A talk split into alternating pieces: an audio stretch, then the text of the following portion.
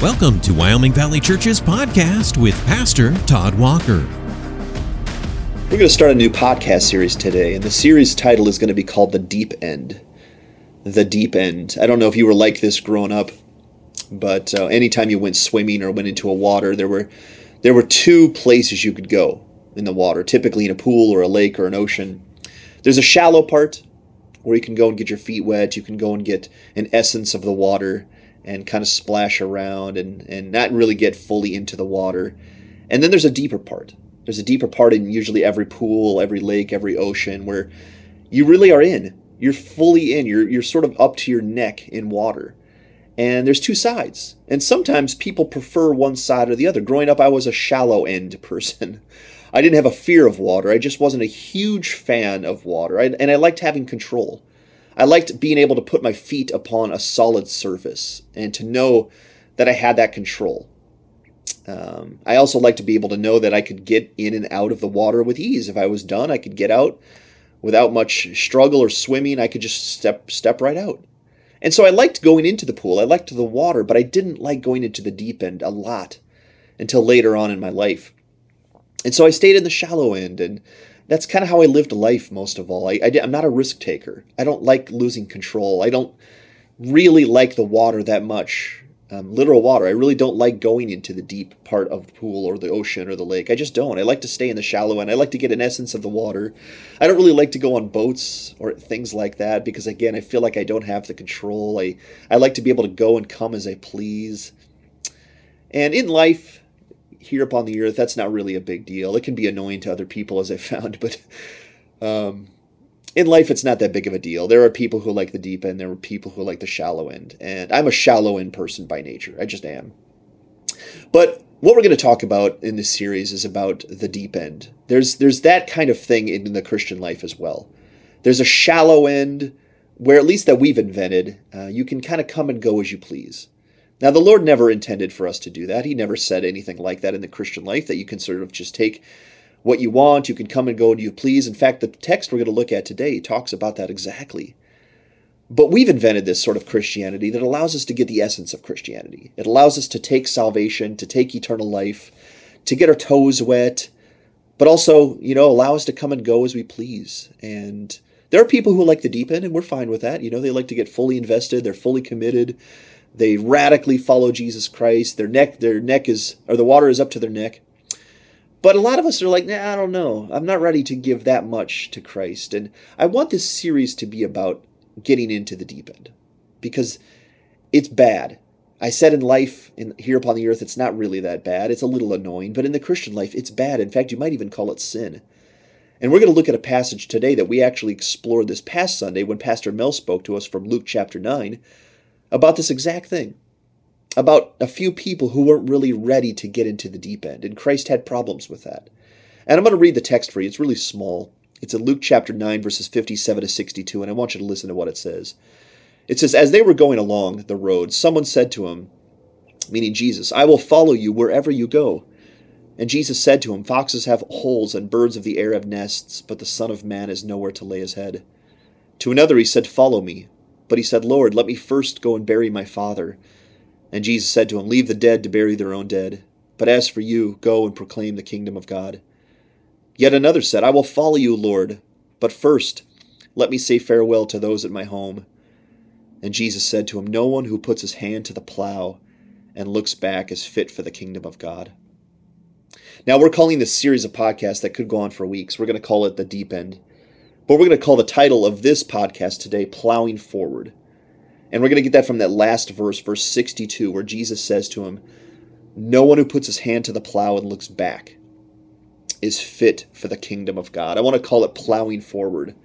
And it's about being in the deep end. It's about being invested and being committed to Christ. And you could tell in this passage, there are three people, and they all have an interest in following Jesus Christ, but they don't have enough interest to go into the deep end. The first guy says kind of a deep end phrase Jesus, I will follow you wherever you go. And Jesus immediately tests that and says, Really? Because foxes have holes and birds of the air have a, have a place to lay down and call home, but I don't. I don't have a place to lay my head. I'm homeless. And if you follow me wherever I go, that might be your lot as well. You might be homeless. Are you ready and willing to get into the deep end now? And we have no indication of whether he did or didn't. I have to assume he probably didn't at that point. Uh, right after this, another guy says to him, after Jesus says to him, Follow me, he says, Okay, Lord, yeah, I will. But I need to go first and bury my father. And Jesus says, Let the dead bury their own dead. A lot of commentators have wondered what that guy meant when he said, Let me bury my dad. Did his dad just die and he needed to have the funeral? A lot of commentators believe that his dad wasn't even dead yet. He just wanted to get his inheritance. He wanted to sort of wait and put his affairs in order before he followed the Lord and get all his ducks in a row. And Jesus says, No, that's dead living. That's dead lifestyle. I have eternal life for you. You need to start living for eternal life. Then there's a third guy. And this guy, it sounds really noble. He says, Lord, let me just say first, let me say farewell to those in my home. Again, let me let me just go and have a process, have a period of of getting my bearings and explaining to my family and friends what I'm going to do. And I don't know how long that'll take, but you know, let me go get again, get my ducks in a row. And this is where Jesus says to them this shocking phrase: "No one who puts his hand to the plow and looks back is fit for the kingdom of God." And it sounds like a severe thing to say to three people who want to follow the Lord. They do. They they want to get into the water. They, they don't want to get into the deep end, but they definitely want to get into the, the water of Christianity. They want to splash around. They want to get their toes wet. They want to come and go as they please. And Jesus says, No, you're not fit. If you're going to put your hand to the plow, and back in the days, they would plow the fields two handed. Put your hands on the plow, go forward, and plow the field. And in the scenario, Jesus says, Your, your hands are on the plow, but your head is looking back. Your eyes are directed somewhere else, and I can't have that. And again, I, I think in this culture that we live in, we have a lot of people in the shallow end. We have a lot of people that have their hands to the plow, but they're looking all over the place. When I was growing up, I had a couple first jobs. My first job ever was at a golf course. And I liked the job. I really did. I liked aspects of the job. I liked being around golf. I was a sports fan. I enjoyed golf and things like that. And I actually made pretty good tips there, but uh, I had to do a lot of the rookie jobs. I was the lowest on the totem pole. And I also was not a man of commitment. I was 16 years old, not even a man. And I definitely didn't have an understanding of commitment. And so I kept telling my boss things like this like, you know, my family takes a lot of vacations. Um, there's days I'm going to need off and I would call him up and say, "Hey, listen, you know, I mean, we have to go to this certain place. I have to do this certain thing. I'm not going to be able to make my shift today." And that didn't happen just once; it happened several times. And I remember one time calling my boss and telling him that, saying, "Oh, you know what? This opportunity kind of came up, and uh, I need to take it. And I know you expected me there this week, but I'm not going to be able to be there this week." And you know what he said to me?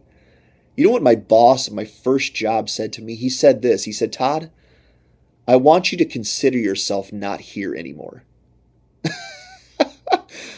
that phrase has always resonated in my mind. That's how he fired me. He said, Todd, I want you to consider yourself not here anymore.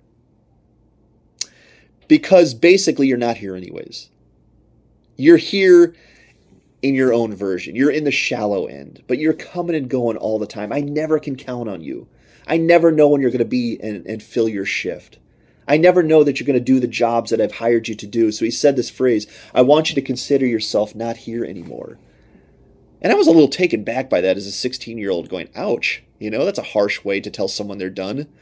And honestly, I wasn't that sad about losing the job because he was right. I didn't care that much. So losing my job at the golf course that I worked, you know, once every week or whatever it was, was not a big deal to me. But I, I thought the way that he handled it seemed harsh. But as I look back, it was t- completely fitting to what was happening. I was calling up and telling this guy, listen, there's a lot of times I'm not going to be available to you. And the man considered this, and he said to me, then I want you to consider yourself not working here, because you don't, and you won't, and you're done. I have to have people that I can count on. I have to have committed souls, and you're not. So you're not here any longer. I want to think about a little bit what are uh, jobs, opportunities in this life that we have to have committed people? Because there are several.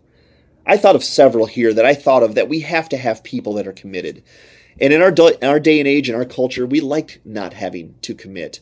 I looked up the other day the word commitment with a few people, and it was interesting. There were two definitions for the word commitment.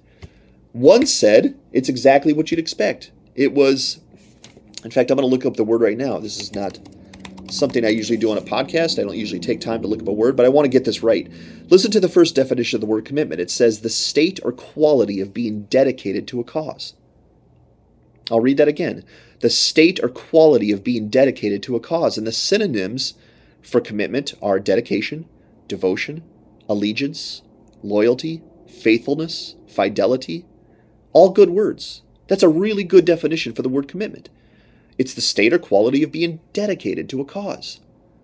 But what shocks me about the word commitment is that there's a second definition. And this definition, I have to believe, is a recent definition. I don't think this definition existed for several hundred years. I think this is at least within the last hundred years, if not the last 20 or 30 years. And I want you to listen to the second definition of the word commitment.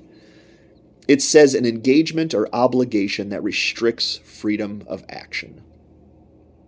I'll read that one more time an engagement or obligation that restricts freedom of action. And I want you to listen to the synonyms of this one responsibility, obligation, duty, liability, burden, pressure.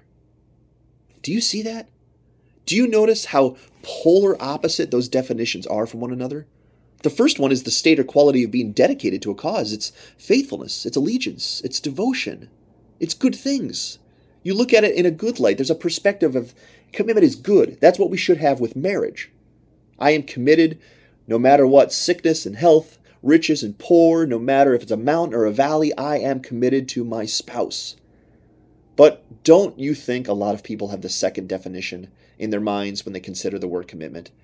An engagement or obligation that restricts freedom of action. It's an obligation. It's a liability. It's a duty. It's a burden. It's a pressure. And we talked about the podcast series we're starting here. That's really what the deep end is about. The deep end is about investment and commitment, and you're fully in. And the other side of commitment is, is the opposite. It's staying in the shallow end, going, no, no, no. I want to be able to come and go as I please. If this if this thing isn't what I thought it was going to be, if this thing is harder than I expected, I want to be able to get out. And so I want to be in the shallow end and if commitment gets to the second definition and it feels like that, I'm just going to bail. And that's really what I did with my job there at the golf course. But there are several jobs, several careers that you can't do that with. You can't. And I just want to mention them, rattle them off one right after the other. Think about these jobs that if they had this second definition of commitment, and if they stayed in the shallow end of the pool with these type of professions, it would be a train wreck, a disaster. The first one I had to think of was the military. I mean, imagine that. The military, the thing we think about when we think about the military is commitment. That when you sign up to be in the Army or the military, the Marines, whatever it is, you are committed. And in fact, you're so committed that it's really hard to get out of it. You are in this for several years. You can't come and go as you please. You can't decide, hey, you know what? this really isn't for me. It's more difficult than I thought it was going to be. So, yeah, I'm just going to bail. No, they call that AWOL. They call it AWOL when someone gets into this thing called commitment and then they try to bail. And it's a really bad thing. You, you can really permanently stain your record. All kinds of bad things can happen to you because we can't have that kind of person in the military. We can't. The state of our country is at stake. We can't have people coming and going as we please. We need to know that if there's a war and if we need to call on you, you're going to be there. And so if you're going to come to the military and have the shallow end mentality, it's not going to work. And I'm sure the first thing they do in boot camp is is test that. To say, let's see how far your commitment and allegiance go. We're going to make things difficult. We're going to make things hot. We're going to make things painful. And if you bail, then that's going to prove to us that you're not really in the deep end. And if you stay, if you make it through this process, that's a really good test that we can count on you because we have to have committed people in the military. Here's another one. It goes right along with it. The Department of Defense. You know, the people who are trying to hurt our country and the people in it. We can't have flaky people in the Department of Defense. The people who watch our borders, the people who watch the skies, the people who watch missiles and missile activity and terrorist activity. We have to have committed people we can't have guys like me at the golf course going, yeah, boss, it's not going to really work out today. There's this cool opportunity of me going somewhere fun and I have to take it. So, yeah, I'm not going to be able to watch missiles today. No, that doesn't work. We have to have committed people because this is a really serious thing. You can't just call off. And so it's only for the committed, it's only for the deep end type of people. Here's another one caregivers, nurses, whatever you would call them. People that watch out for people who need constant help. You got to have committed people.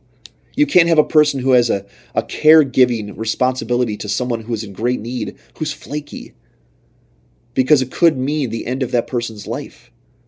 So you have to have people who are committed. You have to have, have to have people who have proven themselves that they're in the deep end, that no matter what, I'm going to be there for this person.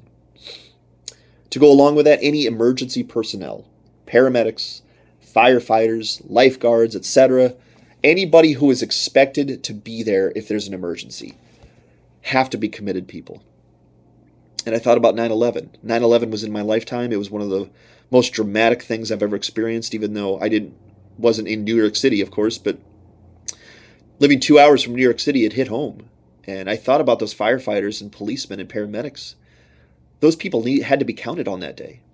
They had to be there. A lot of people lost their lives, and a lot of people needed help. And the firefighters and the paramedics had to be there. And if they were flaky firefighters, if they're flaky paramedics, it would have been so much worse. But the whole nature of the job of emergency personnel is people who are committed, people you can count on, because it's so serious, it's so important. Here's another one that's a little bit more general, but just as important parents. Parents cannot be flaky. Now, sadly, we do have a lot of flaky parents in this culture, and that's why there's so many messed up families. But generally speaking, parents cannot be flakes. You need to be committed to your children. You need to be committed to your family and taking care of them. And if it doesn't happen that way, then it's a really bad situation. And there's a lot of different angles I could go to to talk about that one, but we need committed moms and dads. And if children do not have committed moms and dads, then the family life is not going to work. Parents cannot be flakes. Parents cannot be shallow end people. If you have children, they're yours and you're committed. And I have six children and I know the cost, saying, I can't just call off. My wife cannot just call off. My wife doesn't take sick days. You know, maybe once a year or something like that, if I'm available or my mom's available or something like that, she can take a sick day. But my wife does not take sick days. If she's got a cold, if she's got a flu, she she stomachs through it. She she has to because there's so many people who depend upon her. How about this one? God we know there's one God. But what if God was not committed? What if God was flaky? What if God was a shallow end type of person? So imagine if we had a God like that, a God that we couldn't depend upon, a God that when we called upon him, he wasn't there. We didn't know when he was going to be there. He didn't hear from us. He wasn't consistent. He wasn't faithful to his promises. We know right now that if we had a God like that, our life would be horrible. We expect God to be committed. We expect God to be faithful to his promises, and we love that about our God. But for some reason, we feel like we can gift him the opposite of that. We can come and go as we please. There's one thing I want to talk about before we close up here, and there are a couple instances in Scripture of people like this, people that were shallow end people. They didn't commit themselves, they weren't plowing forward. Lot's wife in the Old Testament. You remember the scene where the Lord was going to bring judgment on Sodom and Gomorrah for their wickedness and and he told Lot and his wife, "Listen, I'm going to allow you guys to get out. You guys are not like them. You're righteous. I want you to flee. I want you to get out. Fire from the sky is coming and I don't want you to be here when that happens." So he told them, "Get out and don't look back." Well, Lot obeyed. He followed and, and got his family out, but his wife, along the journey, she looked back. Eh, we don't know why she looked back. We don't know if she looked back out of curiosity. She, we don't know if she looked back because there was one aspect of her just wanted to hold on a little bit longer, wanted to remember the good times they had. She she actually wanted to go backwards and, and live in the city. We don't know. But she looked back, and in the story, she turns into a pillar of salt. And the God that we serve was, was illustrating to us this is not how it operates. If I tell you to go forward, you go forward and you don't ask questions. You have to commit yourself to this. So Lot's wife was an example of that. The Israelites were constant examples of this. They always had their hands to the plow and were looking back. They were actually, this is how bad things got for the Israelites. They were in such a bad situation with Egypt that they wanted God to get them out of Egypt so bad. They were in slavery. But what happened is they got to the wilderness and they actually said phrases like this We wish we were back in Egypt. Things in Egypt were better for us. They completely lost sight of the fact that they were slaves to Egypt, and Egypt was abusing them and torturing them and treating them very, very harshly. But they didn't remember. And they said this phrase it was better where we were. We should have gone back to Egypt. I wish we could go back to Egypt. And there's one more example we'll focus on before we're done, and it's John Mark. In the New Testament, we have this character, John Mark, and John Mark, we sort of can see his entire journey in Scripture. And my dad, Pastor Mel, loves the character of John Mark for a lot of reasons because John Mark is one of those people who failed, but also found redemption and, and came back to the Lord and committed himself. And I don't have a lot of time to look at John Mark, but there is one aspect of John Mark's life that represents what we're talking about today. John Mark in Acts 13 was on the missionary journey with Paul.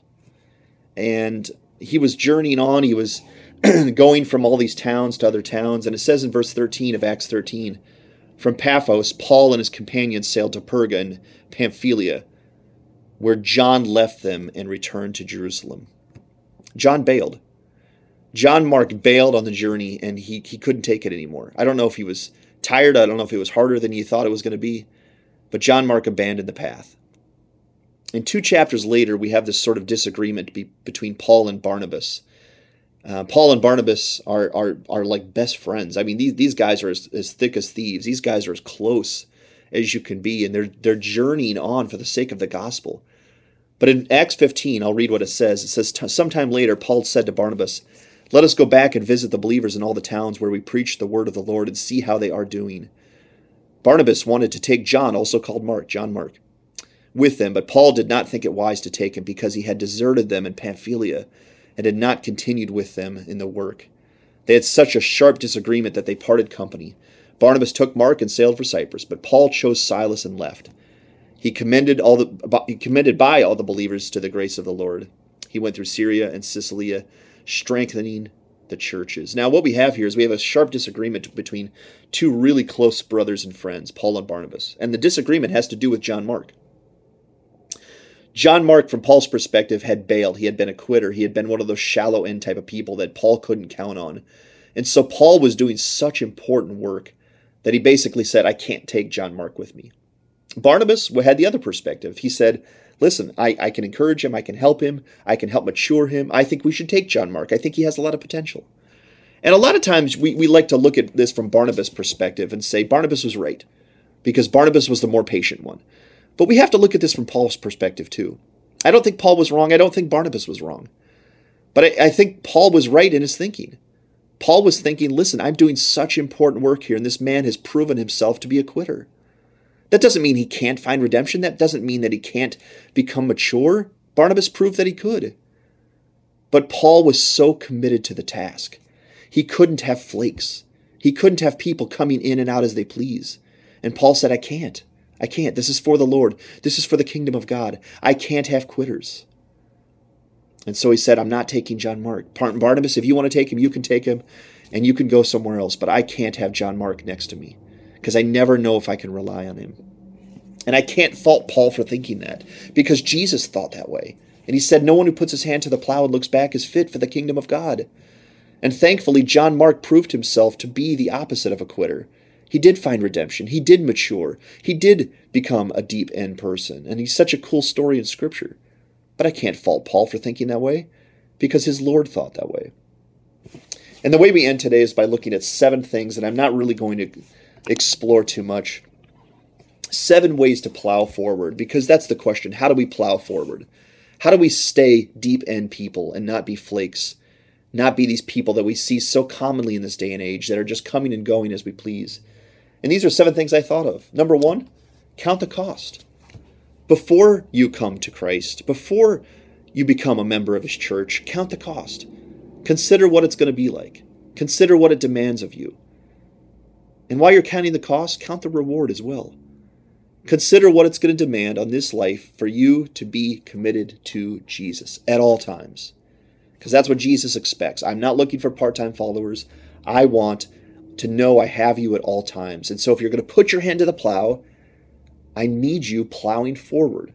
I don't need you looking back. I need you committed. I need you invested. I need you in the deep end. And he, he would say to us, listen, you don't have to put your hand to the plow. This isn't this isn't I'm going to dra- drag you kicking and screaming. I want you to follow me, but I'm not going to force you into it. You're the one that has to decide. If you really want to follow Christ, if you really want to put your hand to the plow, consider the cost before you do it. And I think that's what Jesus is trying to help those three men understand. I'm going to test you right now. This is going to be your boot camp. If you pass, I'll take you.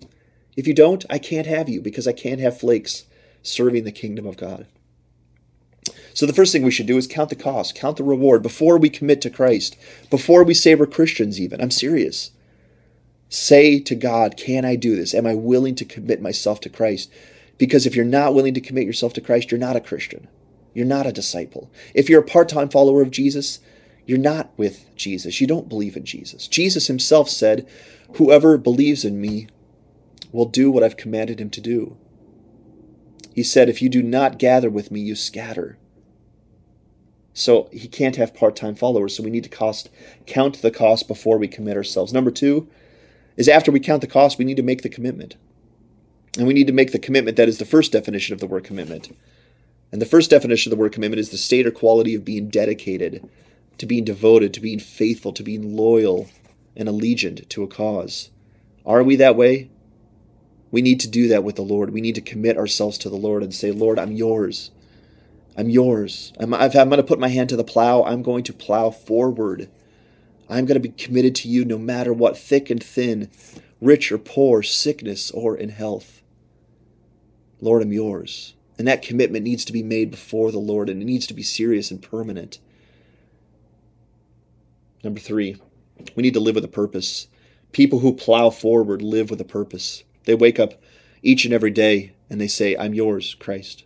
What do you want, Christ? How can I go right way, Christ? How can I please you today, Christ? I think too often we wake up and act like, oh, it's just a typical day. I'm just going to do whatever a typical Wednesday looks like. That's not living with a purpose. Living with a purpose is setting spiritual goals before you, and that's our next one. Always have spiritual goals. Have things that you want to mature in, have things that you want to grow in, have commandments that you want to look at and, and seek to obey. And I'm going to include that next one in here as well along with living with a purpose, along with having spiritual goals, is set Christ's commandments always before you because if you're struggling to find a goal, that's your goal. Set Christ's commandments before you because we're always on a journey to obeying Him better. Always. There's never come a place in the Christian life yet where I've said to myself, I'm doing it perfectly. I'm doing it as God expects me to do. No.